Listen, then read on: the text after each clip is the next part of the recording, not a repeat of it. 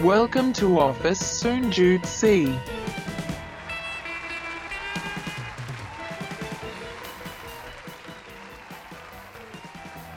ดีครับกลับมาพบกับรายการ Office 0.4 ฝันโคตรไกลแต่ไปยังไม่ถึงครับอยู่กับพี่หนอมแท็กบักหนอมครับแล้วก็โอมศิริครับผมสวัสดีครับพวกเราหนึ่งใน Final List Social Award 2020ใช่ป่าววะ2021อย่าย้อนแหมเราคือ1ใน5 Final List Social Award 2021นะครับผมอัปเดตนิดนึง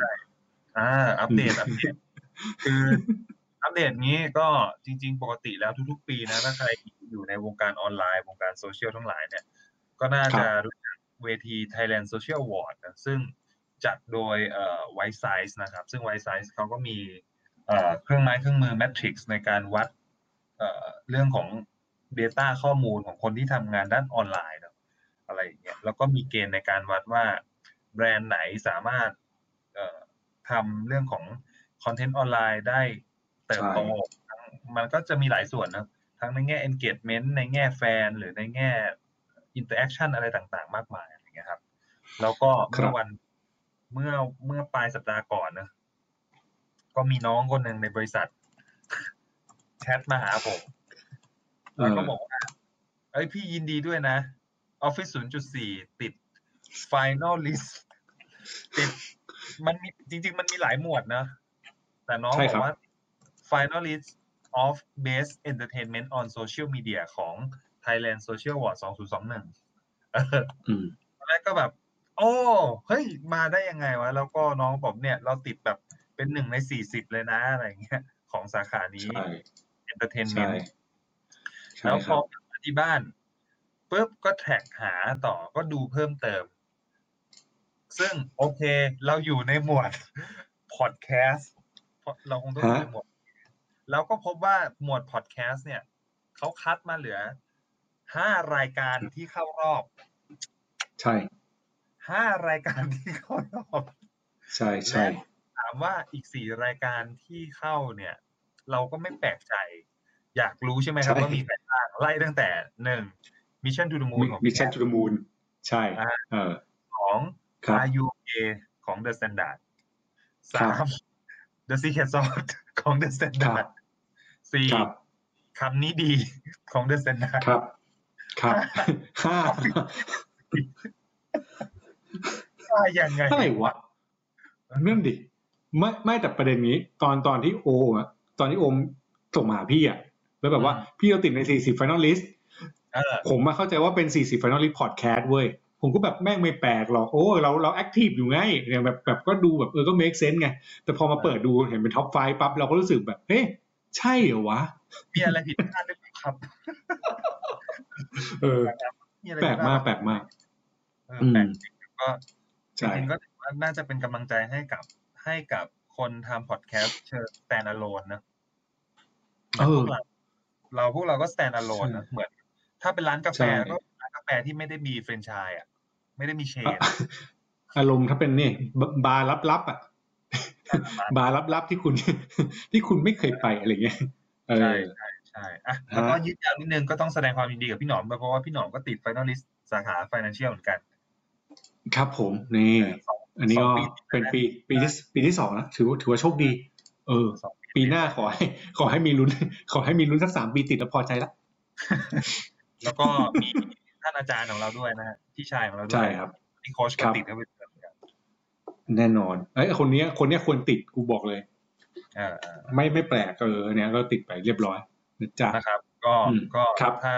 งานเนี่ยจะมีขึ้นวันที่28เมษายนนะก็ถ้าไม่มีอะไรผิดพลาดถ้าเขาเชิญเราก็จะไปเจอกันในงานด้วยหรือเปล่าครับเขาต้องเชิญเราปีที่แล้วเขาเชิญนี่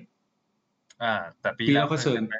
เฮ้ยปีแล้วเขามี2วันมีวันฟังวันนึงใช่ป่ะแล้วก็มีวันใช่ๆวันประกาศของวันนึงใช่มั้ยใช่ๆก็ลองดูเดี๋ยวก็รู้ว่าจะเป็นยังไงนะครับอ่ะตามนี้เข้าสู่เรื่องนะเกินนะฮะเรื่องมาอัปเดตกันนะครับครับโอเค ข้อที่เราจะมาคุยวันนี้ครับน่าจะเป็นประเด็นที่หลายคนเนี่ยเคยถกเถียงกันแล้วถกเถียงกันอีกนะซึ่งผมก็มองว่ามันก็คงเป็นประเด็นที่ร่วมสมัยโดยเฉพาะในปีนี้กับปีที่ผ่านมา นะนั่นก็คือ work life balance ยังมีอยู่จริงไหมในยุคนี้ครับคมว่ะใช่ไหมจัดหัวข้อนี้เพราะเนื่องจากน้องในทีมที่เราออกไป2คนไม่ซึ่งคอนทราสต์กับเจ้านายคุณแชร์ว่าอีลอนมัสก์ทำงาน80ชั่วโมงต่อสัปดาห์แล้วแคปชั่นคือพอได้อยู่โอ้โห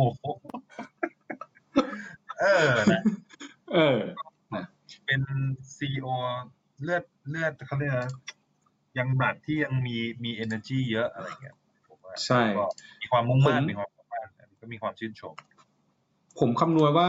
80ชั่วโมงต่อสัปดาห์แปลว่าตกวันละ11ชั่วโมงกว่าๆก็คือผมตีไป12เลยทำงานนะวันละก็คือ12ชั่วโมงแล้วก็ไม่มีหยุดเลยเนี่ยคุณจะได้80ชั่วโมงต่อสัปดาห์เพราะว่าที่เรา work from home ไงเราก็ย่นระยะเวลาจากเวลาบนท้องถนนอะไรก็เอามารวมๆกันตื่นมาก็ล้างหน้าแปรงฟันทำงานเลยครับมารวมกันได้นะครับก็ใช่ๆโอเคถ้าใคร enjoy กับการที่จะเนี่ยแหละ addict เกี่ยวกับเรื่อง workaholic ก็มีแต่นี่ผมคิดได้ต่อถ้าเกิดคุณจะทำแบบเหมือนกับจันทร์ถึงศุกร์คือ5อาทิตย์ละ5วันวันนึงคุณทำคือ16ชั่วโมงโอ้โหไม่แต่ผมว่าในมุมของ CEO อ่ะมันเป็นแบบนั้นอยู่แล้วแหละมีความเป็นไปได้สูงแล้วแหละไม่แต่ถ้าเป็นคุณอ่ะสมมติบอกว่าเฮ้ยโอมผมไม่คุณทำงานวันละ16ชั่วโมงแต่ขอแค่5วันต่อสัปดาห์เสาร์อาทิตย์ไม่ต้องเอ้าปกติเสาร์อาทิตย์ไม่ต้องอยู่แล้วหรือเปล่าเพื่อนไหนอะไรมาโคตรไม่เมื่อก่อนมันไม่รู้สิกูพี่รู้สึกว่าเสาร์อาทิตย์เป็นเรื่องปกติที่ทุกคนทำงานยุคนี้สมมติว่าแบบตัดไปแบบสมมติว่าแบบให้16ชั่วโมงสมมติว่าเป็นเงื่อนไขไม่เกี่ยวกับ work from home อะไรนะแต่ขอแบบว่ามาถึงออฟฟิศ 8:00 น.ใช่ป่ะ16ชั่วโมงก็คือกลับเที่ยงคืนเปิดเดี๋ยวนะถ้าโฆษณาเข้าได้อ่ะจ๊อบดีบีจ๊อบไทยผมไม่โหดว่ะไม่ไหวแล้วแต่โอเคถ้า16รวมพักด้วยก็ไม่นับเป็นก็ถือว่าไม่ใช่ชั่วโมงทำงานก็ไม่ได้กว่าไม่ได้โหมันแลกมาหลายส่วนพี่คือถ้าไปพูดกับคนที่ยังไม่ปิดเลขยังไม่เปลี่ยนหลักเลข3อะไรเงี้ยกับต้องการที่จะแบบก้าวกระโดดเลยมันก็พอได้นะแต่ว่าบางอย่างมันเราประเมินแล้วว่าชีวิตมันก็อาจจะไม่ได้ต้องการเยอะอะไรขนาดนั้นหรือเปล่าไม่รู้เหมือนกันว่ะเรื่องจริงก็ต้องดูโกของแต่ละคนด้วยกับค่าเฉลี่ยอะไรหลายอย่างนะครับใช่ว่ากันไปเป็นที่มาของหัวข้อในวันนี้ที่เราคุยกันคือสุดท้ายแล้วมันมีข้อถกเถียงว่ามันควรจะ work life balance ไหมถูกต้องใช่คือที่มีพูดถึงเรื่อง work life balance เนี่ยผมเคยไปเป็น moderator ให้กับงานนึงนะเป็นงานเวทีเกี่ยวกับพวกเอาคนที่ทำงานเชิง product management มาแชร์กันแล้วก็โอ้โหวันนั้นนี่คือคนให้ความสนใจเยอะเดินทางมาร่วมงานเยอะพี่แล้วก็สปีกเกอร์ก็เป็นระดับแบบโอ้ยเป็น country manager อะไรเงี้ยแบรนด์ดังหลายๆแบรนด์อะไรเงี้ยแล้วก็ช่วงเซสชั่นถามตอบมีจำได้เลยมีน้องคนหนึ่งก็ทำอยู่ในวงการ product management เนี่ยยกมือถามเขาบอกว่าพี่ครับผมมาทำงานตรงนี้ได้สักพักละแล้วผมรู้สึกว่าเวลาส่วนตัวผมแทบจะไม่มีเลยผมควรจะทำยังไงดีซึ่งตอนแรกเราก็จะคำตอบมันคงจะเป็นโซลูชันอะไรบางอย่างนะแต่สิ่งที่ได้รับคำตอบกลับมาโอ้ยอันนี้รู้สึกแบบแปลกใหม่มากเลยไม่เคยได้ยินเลยนั่นคือเขาบอกว่างานที่ทำอยู่อาจจะไม่ใช่ตัวผิดนะแต่สิ่งที่ผิดอาจจะเป็นตัวเราก็ได้คือเราอาจจะไม่เหมาะกับงานนี้หรือเปล่านั่นหมายความว่าวงจรของสายงานอะไรลักษณะแบบเนี้ยจริงๆ work life balance อาจจะไม่มีความเขาเรียกว่าอะไรวะไม่ได้สอดคล้องเกี่ยวกับสายงานประเภทนี้เท่าไหร่คือคนเข้ามาทำสายงานประเภทนี้มันควรจะเป็นแบบwork life integration หรือเปล่าอะไรเงี้ยนู่นนี่นั่นคือหมายว่าถ้าคุณเริ่มถามหาเรื่องของความบาลานซ์ระหว่างชีวิตกับงาน ในบางอุตสาหกรรมมันอาจจะไม่ได้สอดคล้องแล้วก็มาตอบสนองกับคนที่ต้องการ work life balance จริงๆก็ได้อะไรเงี้ยคือคำตอบของเขาหมายว่าแบบถ้าหางานใหม่ที่จะตอบโจทย์เรื่องนี้น่าจะเป็นทางออกที่ดีกว่ากับการที่จะมาตั้งหาเหตุผลว่าทำยังไงให้งานมันสามารถมอบความสมดุลให้กับชีวิตได้ซึ่งมันอาจจะได้ก็ได้นะแต่ว่าเราก็ไม่รู้ว่าได้ 100% หรือเปล่าอะไรเงี้ยแล้วก็พอคำตอบมาเป็นแบบเนี้ยวันก่อนเห็นฟังพี่หนอมจัดรายการกับพี่แม่แบทเนาะแล้วก็มีการถามว่ามีคำถามจากทางบ้านว่าถ้าทำงานเยอะเกินไปรู้สึกว่าเยอะเกินไปจนไม่มีเวลาใช่รู้สึกเยอะเกินไปจนส่งผลว่าไม่มีเวลาไปทำอย่างอื่นอย่างคำว่าอย่างอื่นหมายความว่าอาจจะเป็นงานเสริมหรืองานอดิเรกที่ชื่นชอบควรทำยังไงดีครับพี่แม่แบทตอบกลับมาว่าอะไรนะก็ควรลาออกมันไม่ครับอันนี้แบบไวแบบสั้นคือเขาต้องถามว่าปัญหาเรื่องนี้เป็นที่ตัวเราหรือเป็นที่บริษัทซึ่งไอ้คำตอบนั้นดีมากเลยนะคือฟังปัญหาเป็นที่ตัวเราแปลว่าเราทำงานไม่เก่งเราทำงานไม่เก่งคือเราต้องฝึกทำงานให้เก่งขึ้นทำให้เร็วขึ้นกว่าคนอื่นหรือเปล่าเราถึงจะมีเวลาอันนี้หนึ่งเรื่องถ้าเป็นที่เราแก้ที่เราให้ productive มากขึ้นให้ทำงานได้เก่งขึ้นแต่ถ้าเป็นที่บริษัทออกเลยแปลว่าเพราะว่าถ้าแปลว่าเราอยู่แปลว่าเรายอมรับอันนี้สรุปจากที่พี่ไม้แบบพูดถ้าเราอยู่แปลว่าเรายอมรับถ้ายอมรับก็แปลว่าต้องทำแบบนั้นต่อไปเพราะมันแก้อะไรไม่ได้โหดนะแต่ว่าจริงค่อนข้างจริงคือบางทีเราตั้งคำถามว่างานเราหนักหรือว่าเราห่วยเนี่ยมันเป็นเรื่องที่ควรตั้งคำถามเหมือนกันนะจริงจริงอันนี้ไม่ได้มาให้กำลังใจหรือว่าเขาเรียกอะไรไม่ได้มาแบบไลฟ์โค้ชหรือให้กำลังใจนะแต่ว่าคือหนึ่งคือเวิร์กไลฟ์บาลานซ์แต่ละคนมันมีความไม่เท่ากันบางคนเทน้ำหนักไปที่อะไรก็เป็นเรื่องของเขาเนาะคือแต่ละคนอาจจะเท3เรื่องนี้ไม่เหมือนกันบางคนอาจจะเทสมดุลถูกซึ่งพอคุณอยากเทสมไม่พี่หนอมพูดก่อนโทษทีอ๋อไม่คือพี่บอกว่าพอคุณอยากเทสมดุลแปลว่าสมมติถ้าคุณอยากเท่ากันนะคุณต้องเก่งทั้ง3เรื่องเหมือนกันด้วยคือมันไม่ได้แปลว่าแบบคุณจะแบ่ง8นึกออกปะคือคำว่า work life balance ไม่ได้แปลว่าจะแบ่ง8ด้วยมันคือการแบ่งแบบบริหารจัดการไอ้3เรื่องนี้ให้ดีเท่ากันนะคือการวัดมันไม่ใช่การวัดแบบเป็นการแบ่งเค้กมันเป็นการวัดความเท่าของความรู้สึกซึ่งตรงนี้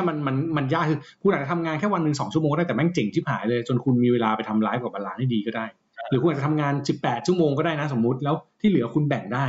ก็โอเคคืออันนี้มันเป็นเรื่อง subjective มากของแต่ละคนอะไรเงี้ยที่พี่บอกก็คือมันวัดที่ความพอใจไม่ใช่จำนวนชั่วโมงใช่ใช่ก็คือจริงๆกำลังจะบอกว่าคำว่า balance เนี่ยมันคือหลายคนมันถูกความคิดโดยอัตโนมัติว่ามันจะคิดว่าคำว่า balance มันคือความสมดุลใช่ไหมแล้วความสมดุลมันคือเจอกันคนละครึ่งทางอ่ะ50-50อะไรเงี้ยแต่ว่าจริงๆแล้ว balance แบบสมมุติเราแบ่งสัดส่วน 100% น่ะบาลานซ์บางคนอาจจะทำยังไงก็ได้ให้มันครบร้อยนะใช่อย่างเช่นแบบ50-50ก็คือบาลานซ์ใช่ไหม60-40ก็คือบาลานซ์เหมือนกันนะสำหรับคนบางคน70-30ก็คือบาลานซ์เหมือนกันนะสำหรับคนบางคนจริง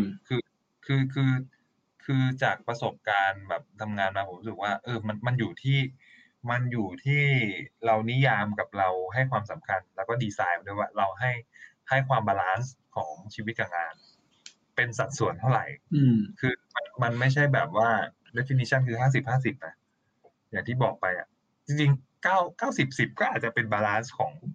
ของคนทำงานบางคนก็ได้นะถูกแล้ว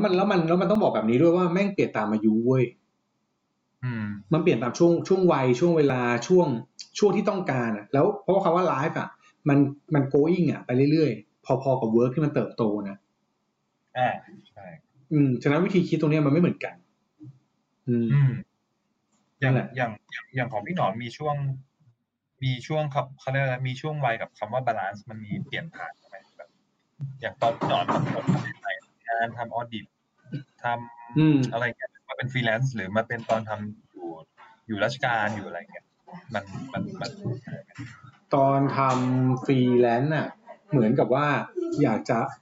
แต่ว่าต้องพูดอย่างนี้ตอนแรกทำออดิตเต็มที่กับ เวิร์กมากเลยเว้ยคือไอ้ที่เมื่อกี้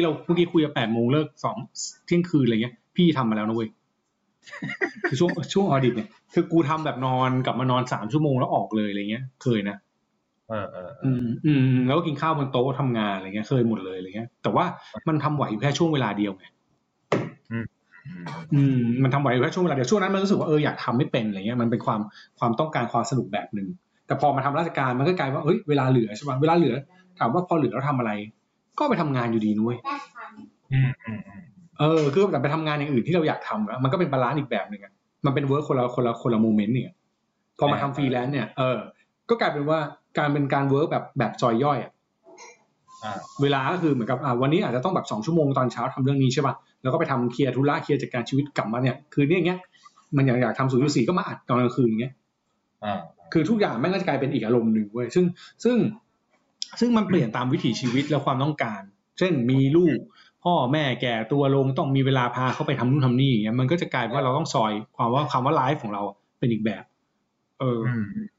เพราะถ้าตอนเด็กๆพี่ก็จะรู้สึกว่าใครแม่งบริหารเวลาไม่ได้ว่าไม่เห็นจะมีหาอะไรเลยยากตรงไหนแต่จริงลองมันยากตรงไหนแบบแต่ตอนนี้มึงลองดูแบบมึงลองมีแบบมีเนี่ยพ่อแม่ป่วยพาพ่อแม่หาหมอลูกต้องไปโรงเรียนลูกต้องทำนู่นทำนี่อย่างเงี้ยกิจกรรมครอบครัวทั้งหลายมันก็จะเริ่มแบบมันยากเหมือนกันนะเว้ยที่มันจะพอดีคือมันไม่ได้อยู่ที่การบริหารเลยนะของเรานะมันบางทีมันมีปัจจัยอย่างอื่นที่พยายามที่จะช่วงชิงเวลาในชีวิตของเราให้ไปทำในสิ่งที่สิ่งนั้นเขาอยากให้เราทำบวกกับสิ่งนั้นเป็นหน้าที่ของเราด้วยล่ะซึ่งอันนี้พี่นึกออกขอพี่พูดก่อนเดี๋ยวพี่ลืม คือพี่ว่าบริหารเวลาจริงแม่งคือบริหารคนเว้ยพี่คิดอย่างนี้มาตลอดคือการเพิ่มเวลาได้หรือการเพิ่มแมเนจเมนต์ในชีวิตแบบช่วงเวลาในชีวิตคือการบริหารคนคือถ้าเป็นงานคุณต้องกระจายงานให้คนอื่นทำได้คุณต้องทำเท่าไหร่แล้วคนอื่นต้องทำเท่าไหร่หรือคุณก็ต้องพอใจกับสิ่งที่คุณอยู่อาจจะไม่โตกว่านี้ถ้าคุณแบบมีแรงเท่านี้คุณต้องพอใจเป็นมันเนี่ยมันจะจบเช่นเดียวกันกับไลฟ์มันต้องแบบถ้าเกิดคุณทำคนเดียวไม่ได้คุณต้องแบ่งยังไงให้แบบทุกคนทำได้แล้วทุกคนรอดพี่ไม่ชอบอารมณ์แบบแบกทุกคนไปด้วยกันแบบมีเรื่องอะไรทั้งครอบครัวไม่ต้องยกขยงไปด้วยกันเพื่อที่จะเคลียร์เรื่องนี้เรื่องเดียวด้วยกันเนี่ยพี่รู้สึกว่ามันไม่ใช่สิ่งสำคัญคือไม่ต้องกระจายพวกนี้เว้ยก็เลยกลายว่าคำว่าบริหารเวลากับการทำงานก็ตามพี่รู้สึกว่ามันคือการบริหารคนซึ่งมันซ่อนมาด้วยความถ้าเป็นการเงินเหมือนเป็นการกระจายความเสี่ยงอย่างนึงใช่ ใช่คือมันแบบมันไม่ควรจะแบบมันไม่ควรจะแบบใช้คำว่าอะไรดีวะมันไม่ควรจะแบบต้องไปแก้ปัญหาด้วยกันตลอดเวลาคือมันดูเป็นเหมือนครอบครัวรักกันนะแต่มันคือปัญหาด้วยคือแบบต้องพาแม่ไปสมมติต้องพาแม่ไปซื้อมือถือใหม่สมมติแต่กลับกันถ้ามึงสอนให้แม่มึงซื้อมือถือเองออนไลน์เป็นเนี่ยไม่อีกอารมณ์นึงนะคือมันมีอะไรบางอย่างที่มันมาทดแทนกันได้นี่เป็นอาจเป็นตัวอย่างที่ไม่ดีนะแต่นึกภาพประมาณเนี้ยไวๆใช่เหมือนถ้าหลายคนช่วยเหลือตัวเองได้เวลาก็ถ้าพูดกันแบบเป็นคำดูชิคๆก็คือเวลาเราก็จะไม่ได้ถูกขโมยไปเหมือนกันนะเขาก็จะรับผิดชอบใช่แล้วเขาก็จะแฮปปี้เพราะคนทุกคนอยากมีคุณค่าอยู่แล้วคือคำว่าไลฟ์มันไปปนกับคำว่าคุณค่าด้วยใช่ป่ะนั่นแหละกลับมามุมคุณนะในฐานะมนุษย์เงินเดือนนะ work from home ต่างๆรวมถึงเรื่องการบริหารเวลาต่างๆพวกเนี้ยมันมีผลเปลี่ยนไหมคือคำว่า work life balance เนี่ยมันจะมีคำนี้คือพี่นึกถึงประเด็นนี้เลยคือถ้าเป็นเจ้านายคุณก็จะบอกมันเป็น war time แบบตอนนี้ไม่ต้องสู้เต็มที่แต่ว่ามึงวอทามมาปีนึงแล้วนะก็ไม่รู้จะวอมันจะวอใช่คือคำถามคือมันโอเคกับการต้องวอไปเรื่อยๆแบบนี้จริงๆใช่ไหมคือโยนคำว่าเวิร์คไลฟ์บาลานซ์ทิ้งแล้วก็เวิร์คให้เต็มที่เพื่อรอดแล้วเมื่อไหร่จะรอดหรือไม่รอดโอเคอันนี้ถามมุมคุณอ่ะผมในแง่ของการปักธงการตั้งเป้าอะไรเงี้ยมันก็โอเคเข้าใจได้แหละวงเล็บภายใต้คอนเท็กซ์แบบการทำธุรกิจนะอะไรเงี้ยแต่ว่าถ้าเราเปลี่ยนคอนเท็กซ์จาก business มาเป็น human น่ะโอ้โหลองคิดสภาพสมมุติว่าเหตุการณ์นี้มันคือสงครามอะไรสักอย่างนึงอ่ะแล้วเรารู้สึกว่าแบบเราต้องอยู่กับสงครามนี้โดยที่ไม่มีเดดไลน์ที่แน่นอนมันคง ผมว่าสิ่งแรกเลยก็คือชนะหรือแพ้ไม่รู้แหละแต่ว่าสิ่งหนึ่งที่มันจะกระทบแน่ๆคือเรื่องของสภาวะทางจิตใจอะไรเงี้ยหลายด้านเพราะว่ามันถูกบดมานานไงพร้อมกับบรรยากาศที่มันหนักหนาสาหัสเหลือเกินอะไรเงี้ยแต่ว่าแน่นอนแหละทุกคนมันมีธงในใจว่าต้องชนะต้องเอาตัวให้รอดต้องอะไรอย่างเงี้ยถ้าเปรียบเทียบจริงๆพูดถึงสงครามผมก็จะนึกถึงหนังสงครามหลายๆเรื่องอะไรเงี้ยซึ่ง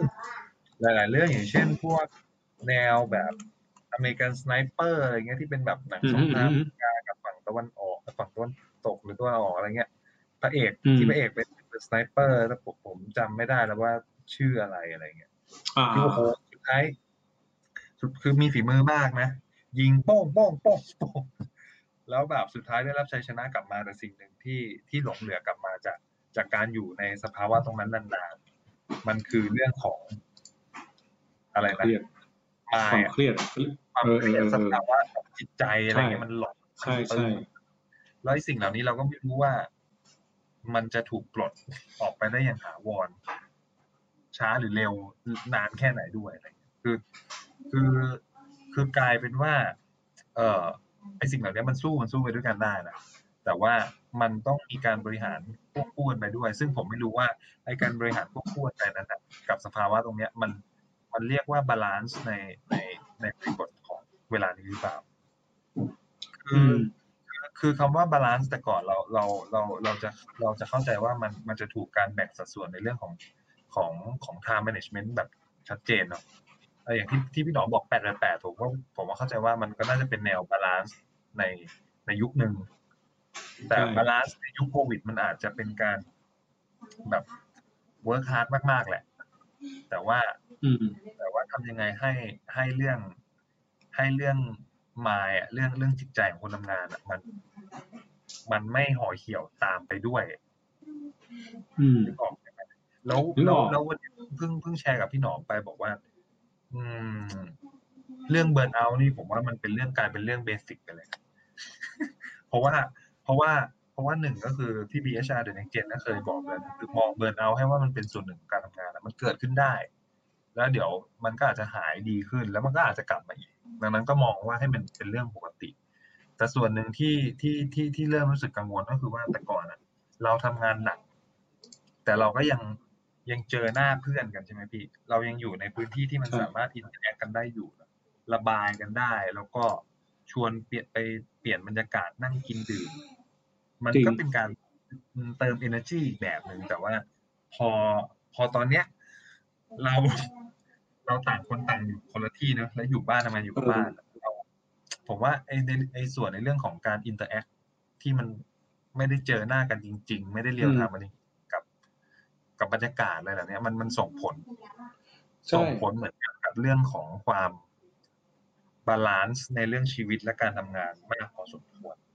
ระยะคือวันนั้นวันก่อนที่เราเจอกันที่เกตเวย์อันนั้นแป๊บนั่งคุยกันแม่งรู้สึกฟีลดีกว่านั่งที่เราคุยแชทกันตลอดเลยนะใช่ป่ะมึงรู้สึกป่ะรู้สึกแบบไอ้เหี้ยคุยได้ไม่ได้คุย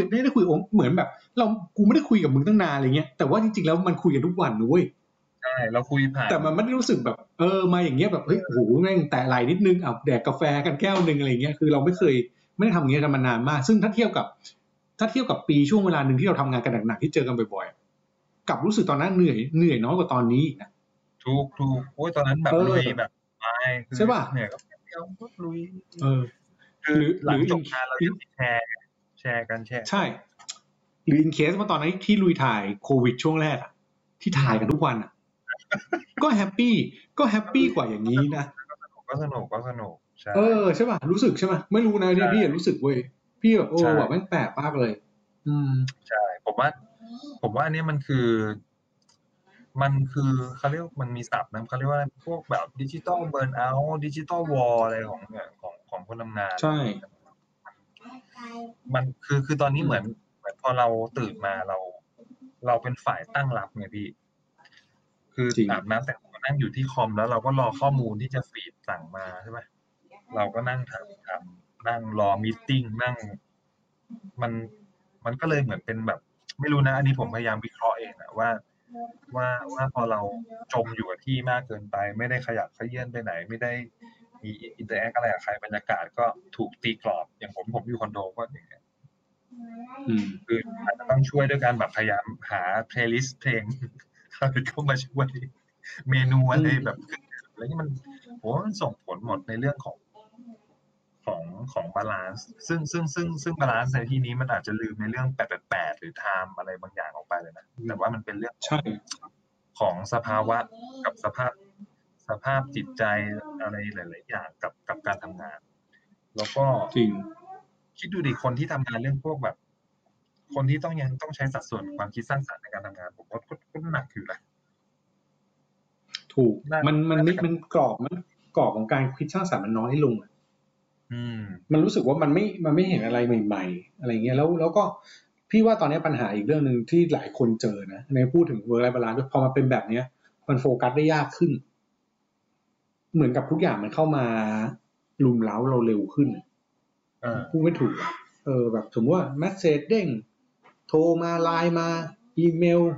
แชทนู่นนั่นนี่แบบเต็มไปหมดเลยมันแบบเหมือนกับเฮ้ยกูจะทำอะไรก่อนดีอะไรเงี้ยมันเลยยิ่งทำให้แบบรู้สึกว่าแบบเวลาที่มีแม่งไงก็ไม่พอไม่พอแล้วนั่นแหละแล้ว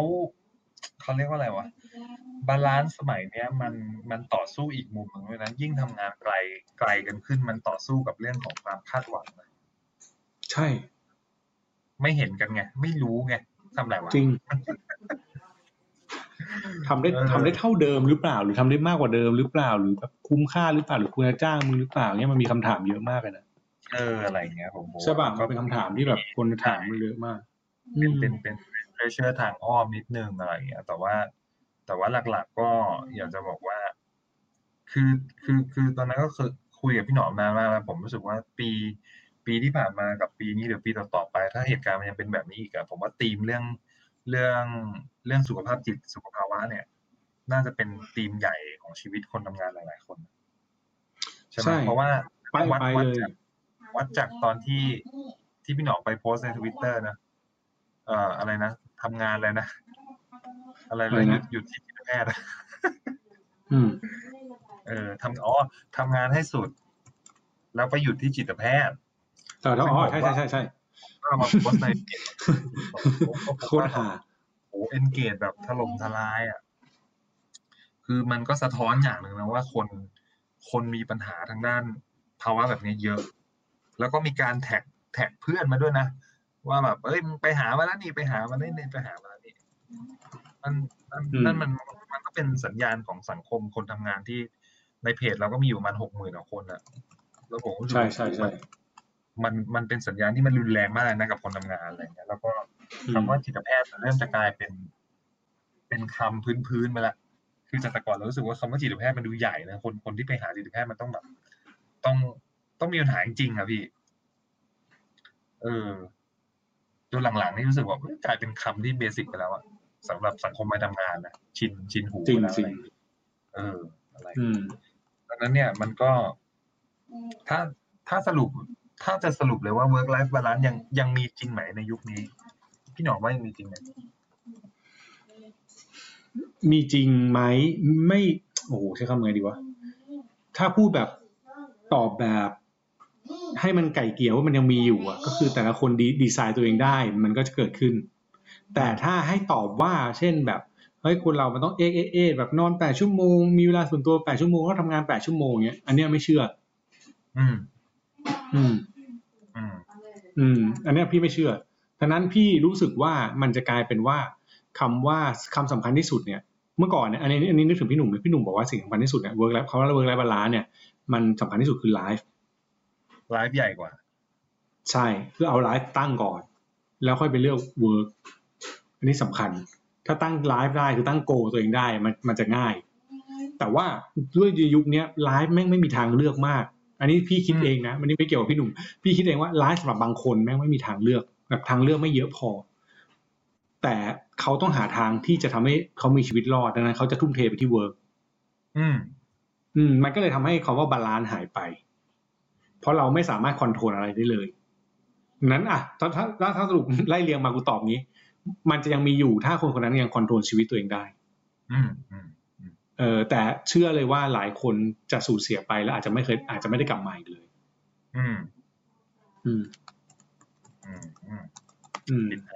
น่ากลัวมากคือจริงแต่รู้สึกแบบนั้นจริงผมเคยแคะนิดนึงนะว่าทำไมมันต้องเรียงคำแบบนี้วะอะไรเงี้ยเหตุผลของพี่นกก็น่าสนใจแต่ว่าจุดนึงเนี่ยผมแค่สังเกตว่าเวลาร้านมันอาจจะใช้ไม่ได้กับคนที่อาศัยอยู่ในเมืองไปแล้วก็ได้นะพี่คือหมายว่าตีเนี่ยมันอาจจะไม่ได้ใช้กับคนในเมืองไปแล้วก็ได้มันอาจจะถูกใช้กับคนที่อยู่ต่างจังหวัดและแต่ก่อนมันก็จะมีคนที่ใช้คำว่า slow life หน่อยนึงใช่ไหมมีความพึงพอใจในเรื่องของการที่อยู่ในพื้นที่ที่ค่าของชีพไม่ได้สูงมากรายได้ก็อาจจะไม่ได้สูงมากตามแต่ว่ามีเวลาคอยเทคไทม์กับตัวเองแล้วก็กิจกรรมที่ชื่นชอบอะไรอย่างเงี้ยถ้าสมมุติแบ่งเป็นแบบว่าเดโมกราฟิกอะไรเงี้ยคือในเมืองหลวงผมว่า work life balance อาจจะไม่มีแล้วก็ได้ใช่ไหมครับจริงแต่ถ้าแบ่งถ้าแบ่งเป็นช่วงวัยสมมุติผมลองการทำลายมาว่าเหตุผลที่มันถูกตั้งมาแบบเนี้ยผมเห็นด้วยกับพี่หนอมนะว่าบางคนคือชีวิตเขาไม่ได้มีทางเลือกเยอะขึ้นอ่ะมันก็เลยต้องมีคำว่า work นำหน้าก็คือทำงานเพื่อ1คือหาเงิน2คือสร้างโอกาสเพื่อให้มีชีวิตที่อยากจะมีใช่ไหมถูกซึ่งไอ้ระหว่างทางเนี่ยบาลานซ์อาจจะยังไม่เกิดหรอกแต่มันอาจจะไปเกิดขึ้นช่วงนึงหลังจากที่เขาทำงานหนักมามากๆแล้วซึ่งช่วงนั้นมันอาจจะเป็นช่วงใกล้เกษียณหรือเกษียณแล้วก็ได้คือเวิร์คไลฟ์บาลานซ์มันอาจจะไปเกิดขึ้นในช่วงอายุหนึ่งก็ได้พี่คือ20-40อาจจะลืมไปเลยก็ได้นะเวิร์คไลฟ์บาลานซ์อาจจะไปปรากฏขึ้นตอนอายุ40ก็ได้หลังจากที่ทำงานมาหนักมากสร้างเนื้อสร้างตัวได้ไปแล้วอะไรเงี้ยครับอาจจะค่อยๆเกิดขึ้นก็ได้แต่ว่าถ้าถามว่าณเวลาณวันที่ผมว่ามันก็มีอยู่จริงแต่มันอาจจะไม่ได้เกิดขึ้นในโดยเฉพาะในเมืองอะไรเงี้ยยากอยู่ดูหนักอยู่ใช่แต่ทั้งนี้ทั้งนั้นมาพูดเนี่ยไม่ได้มาตัดกำลังใจทุกคนนะครับแต่ว่าอยากให้มองเรื่องนึงคือแต่พูดบอกเฮ้ยตัดกำลังใจกูไปละเรียบร้อยไม่แต่ที่มาพูดทั้งหมดเนี่ยมันมีคำหนึ่งเมื่อกี้คิดถึงที่เมื่อกี้โอมพูดถึงอะไรนะอเมริกันสไนเปอร์อ่ะคือบางทีหรือไอ้พวกแบบที่เมื่อกี้บอกว่าคนเล่นที่ชื่อแบร์รี่คูเปอร์คือพี่นึกถึงแบบพวกเนี้ยที่แบบไปลบหรือแบบเมื่อกี้ที่เราบอกว่ามันเป็นวอร์ไทม์ที่แบบต้องทำงานตลอดให้ชนะพี่รู้สึกว่ามันมีอันนึงที่เราต้องตั้งคำถามมากเลยคือเราชนะแล้วเราไม่เหลืออะไรเลยเนี่ยมันยังเรียกว่าชนะหรือเปล่าคือชนะแบบว่าสักเซสในงานอยู่รอดได้แต่ว่าสุดท้ายแล้วคุณแลกด้วยหนึ่งคือสุขภาพคุณพังคุณไม่สามารถกลับไปมีร่างกายเหมือนเดิมคุณแลกด้วยความสัมพันธ์ที่แม่งพังทลายคุณไม่มีครอบครัวคุณไม่มีคนรักคุณเสียอะไรไปอีกเยอะมันคุ้มค่ากันจริงๆหรือเปล่าแม่งตอบยากนะแต่ว่าถ้าคุณจะตั้งคำถามเรื่องนี้คุณควรตั้งคำถามกับตัวเองว่าคุณต้องการอะไรแล้วนะมันอาจจะเป็นเวิร์คไลฟ์บาลานซ์จริงๆของเราว่าเราอยากได้อะไรแต่ละคนไม่เหมือนกันดังนั้นอย่าไปวิ่งตามคือวันนี้เราพูดกันหลายคนจะบอกว่าเสียกำลังใจแต่ว่าจริงๆแล้วแค่อยากใ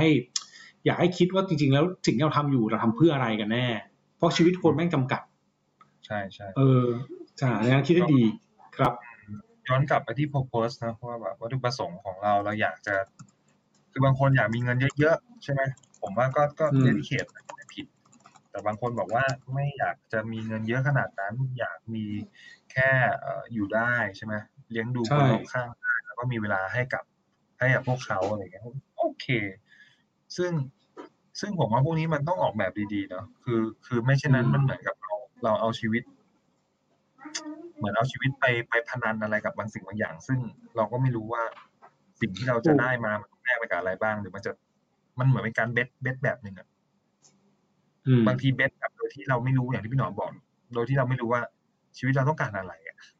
แต่แบบเอโลไปอะไรอย่างเงี้ยใช่ใช่ซึ่งคนเป็นแบบนั้นเยอะความกระแสความเท่อยากให้คนอื่นมองมาหาเราด้วยภาพลักษณ์อีกแบบนึงอะไรอย่างนี้หรือเปล่าผมก็ไม่แน่ใจมันก็อาจจะเกิดขึ้นได้เหมือนกันอะไรอย่างนี้ดังนั้นก็ต้องบาลานซ์ให้มันดีด้วยบาลานซ์ในที่นี้อาจจะเริ่มต้นตั้งแต่เรื่องของการกลับมาถามตัวเองก่อนว่าตัวเองต้องการอะไรถ้าต้องการเงินเยอะๆ เหตุผลของการต้องการเงินเยอะผลลัพธ์ของมันอะไรเงี้ยเราสามารถที่จะทำอะไรอื่นได้บ้างนอกเหนือจากการทำงานให้มันหนักขึ้นแล้วหรืออะไรฮะก็อาจจะต้องลองกลับไปทบทวนดูอีกทีนึงซึ่งEP นี้ก็โอเคนะผมก็จะได้กลับไปทบทวนตัวเองด้วยฝากฟังเรื่องนี้นั่งคุยแล้วมันก็ไม่คุยเหมือนบำบัด EP นี้เหมือนบำบัดกันเองใช่ๆนะครับลองดูนะครับว่าใช่โอเคก็ถ้าใครฟังแล้วอยากแลกเปลี่ยนอะไรก็สามารถพิมพ์มาบอกเราได้นะก็ตอนนี้มีเพจ Office 0.4 อยู่นะครับก็นอกเหนือจากทำคอนเทนต์แล้วเนี่ยบางทีคนฟังก็อยากจะมาถามหรืออยากจะขอข้อมูลอยากจะเสนอความคิดเห็นเพิ่มเนี่ยสามารถ inbox พิมพ์มาบอกได้เลยนะครับครับผมได้แล้วก็ติดตามเราผ่านนะเมื่อกี้ที่บอกไปทั้งแฟนเพจ Office 0.4 กับ Twitter Office 0.4 เนาะแล้วก็สามารถติดตามฟังพอดแคสต์ของเราได้ทุกช่องทางที่ใช้ฟังพอดแคสต์นะครับก็ไม่ตั้งแต่ SoundCloud ใน Channel โลกไปไกลแล้ว Podbean นะครับแล้วก็ Spotify Apple Podcast แล้วก็ Podcast เจ้าอื่นจริงๆก็ไปหมดแหละนะครับติดตามดูลองเสิร์ชหา Office 0.4 จะเจอทุกที่เลยนะครับรวมถึง YouTube ด้วยดูเป็นแบบวิดีโอแบบนี้พูดคุยกันไปก่อนนะจ๊ะได้เดี๋ยวก่อนจะเพิ่งไปลืม Beyond 0.4 สั้นๆนะ Beyond 0.4 ครับก็ครั้งนี้มีหนังสือเล่มนึงเอามาฝากผมเพิ่งซื้อมาอ่านได้ไม่กี่หน้าเองครับนี่เล่มนี้ Google อ๋อคุณฉลาดพลอยทำงานโอเคก็จริงชอบพื้นฐานเนี่ยคือชอบตั้งแต่เรื่องราวสตอรี่การคัดคนของ Google นะที่เขาชอบเอาคำถามอะไรแปลกๆมาถามอะไรเงี้ยแล้วก็พบว่าหนังสือเล่มนี้มันคือคอนเซ็ปต์ของแนวทางที่เราชอบก็เลยซื้อมาอ่านดูนะครับก็บทแรกก็เริ่มชอบแล้วแหละคือตั้งสมมติฐานว่าถ้าย่อส่วนให้พี่หนอมเนี่ยเหลือตัวเท่าเหรียญ10อะไรเงี้ยแล้วโยนพี่หนอมลงไปในเครื่องปั่นผ้าหรือเครื่องปั่นผลไม้ครับพี่หนอมเอาตัวรอดออกจากเครื่องปั่นอันเนี้ยได้ยังไงโอ้ยฟังแล้วดูขนลุกแล้วตลกมากอะไรเงี้ยครับก็เป็นทำนองเนี้ยแล้วก็จะมีเหตุผลหรือมีทฤษฎีหรือมีความตั้งสมมติฐานเป็นไปได้หรือเป็นไปไม่ได้มาสนับสนุนกับทางออกนะสำหรับผู้สัมภาษณ์อะไรเงี้ยก็น่าสนใจดีนะครับก็ Beyond 0.4 ก็ถ้าใครชอบแนวนี้หรือว่ามีเพื่อนทำเป็น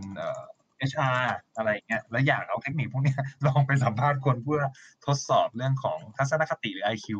ก็ลองเอาเรื่องนี้ไปอ่านได้นะครับคุณฉลาดพอจะทำงาน Google หรือเปล่านะครับ Are you smart enough to work at Google ครับผมเอาไปดูลองดูของพี่เลินเหมือนเดิมกันครับผมครับนะครับก็ฝากกันไว้ด้วยนะโอเคแล้วก็พบกันใหม่นะครับสำหรับ EP หน้าสำหรับ Office 0.4 นะครับฝันโคตรไกลครับผมวันนี้ลาไปก่อนสวัสดีครับ Office 0.4